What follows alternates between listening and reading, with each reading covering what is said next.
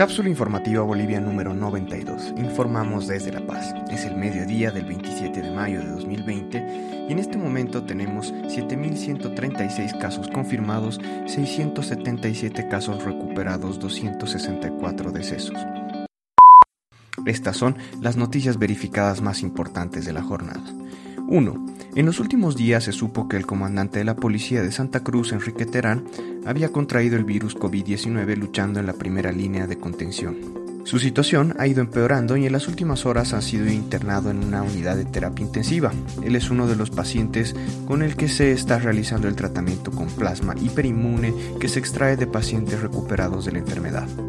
A propósito de este caso, el comandante nacional de la Policía Boliviana declaró que hay 150 efectivos confirmados con el coronavirus, 148 sospechosos y 93 recuperados. Denos protección y permitan que nosotros envejezcamos con nuestras familias, dijo. 2. En el departamento del Beni, donde la pandemia ha golpeado muy duro, han aparecido varios pacientes intoxicados por la administración excesiva e inadecuada de medicamentos y otras personas que han ingerido estos mismos como medida preventiva. Al parecer, son nueve las diferentes medicinas que se les han administrado y varias de ellas sin pruebas científicas que hayan demostrado su efectividad siendo que aún no existe cura ni vacuna oficial contra la enfermedad. Aparecieron señores que quieren colaborar, y eso se agradece, pero a veces las ayudas tienen doble filo. Hay un doctor que profesa que la enfermedad se cura con cotrimoxazol y está regalando este fármaco, declaró Johnny Gómez, director del CEDESBENI. Al respecto, el Comité Científico de Asesoramiento al Ministerio de Salud ha emitido un pronunciamiento pidiendo que se apliquen sanciones drásticas en base a normativa vigente contra personas o entidades que inescrupulosamente están vendiendo o promoviendo productos cuya eficacia no está comprobada. El Colegio Médico Santa Cruz también se ha pronunciado en este sentido pidiendo que estas personas sean procesadas. Se exhorta a la población a evitar la automedicación y el uso indiscriminado de medicamentos.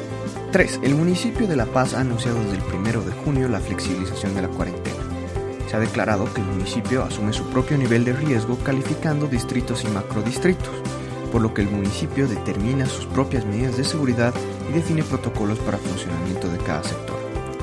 Para esto se han adoptado un paquete de medidas referentes a cada uno de ellos. Tránsito. Vuelve el transporte público con medidas de bioseguridad, circulación por placas y con restricción en el número de pasajeros solo circulan hasta las 18.00. Privados podrán circular sin restricción de lunes a viernes y con máximo 3 pasajeros. Comida. Restaurantes y servicios de alimentos pueden atender únicamente para recojo y envíos. Deben asumir medidas de bioseguridad y evitar aglomeraciones. Incumplimiento bajo sanción de 10 días de clausura. Comercio y servicios podrán atender desde las 7 de la mañana a 17 horas, aplicando estrictos protocolos de bioseguridad. Quedan prohibidas, mientras dure la cuarentena, actividades económicas de recreación y entretenimiento, enseñanza, gimnasios, salas de internet, espacios deportivos, de expendio y o de consumo de bebidas alcohólicas, saunas, piscinas y cualquier otro que genere aglomeración de personas e implique alto riesgo de contagio. El horario laboral es obligatorio que sea en horario continuo hasta las 14 horas o 16 horas. El municipio podrá determinar la vuelta a la cuarentena rígida si lo considera necesario. Para más información y más detallada, revisar el Facebook del Gobierno Autónomo Municipal de La Paz. Muchas gracias por escuchar desde Cápsula Informativa Bolivia. Una sincera felicitación a todas las madres. Por favor, cuídense y cuiden de los demás tomando las medidas de precaución necesarias definidas por nuestras autoridades. Si tienes alguna duda o presentas fiebre, tos seca y dificultad para respirar, llama para pedir ayuda a las líneas gratuitas 810 1104 y 810 1106. No olviden revisar la página web boliviasegura.gov.bo para obtener información oficial al respecto del estado de la pandemia en Bolivia, como también nuestra página web cápsulainfobo.com para acceder al resto de los episodios de este podcast. Luchemos contra la desinformación y apoyándonos entre todos saldremos de esta situación.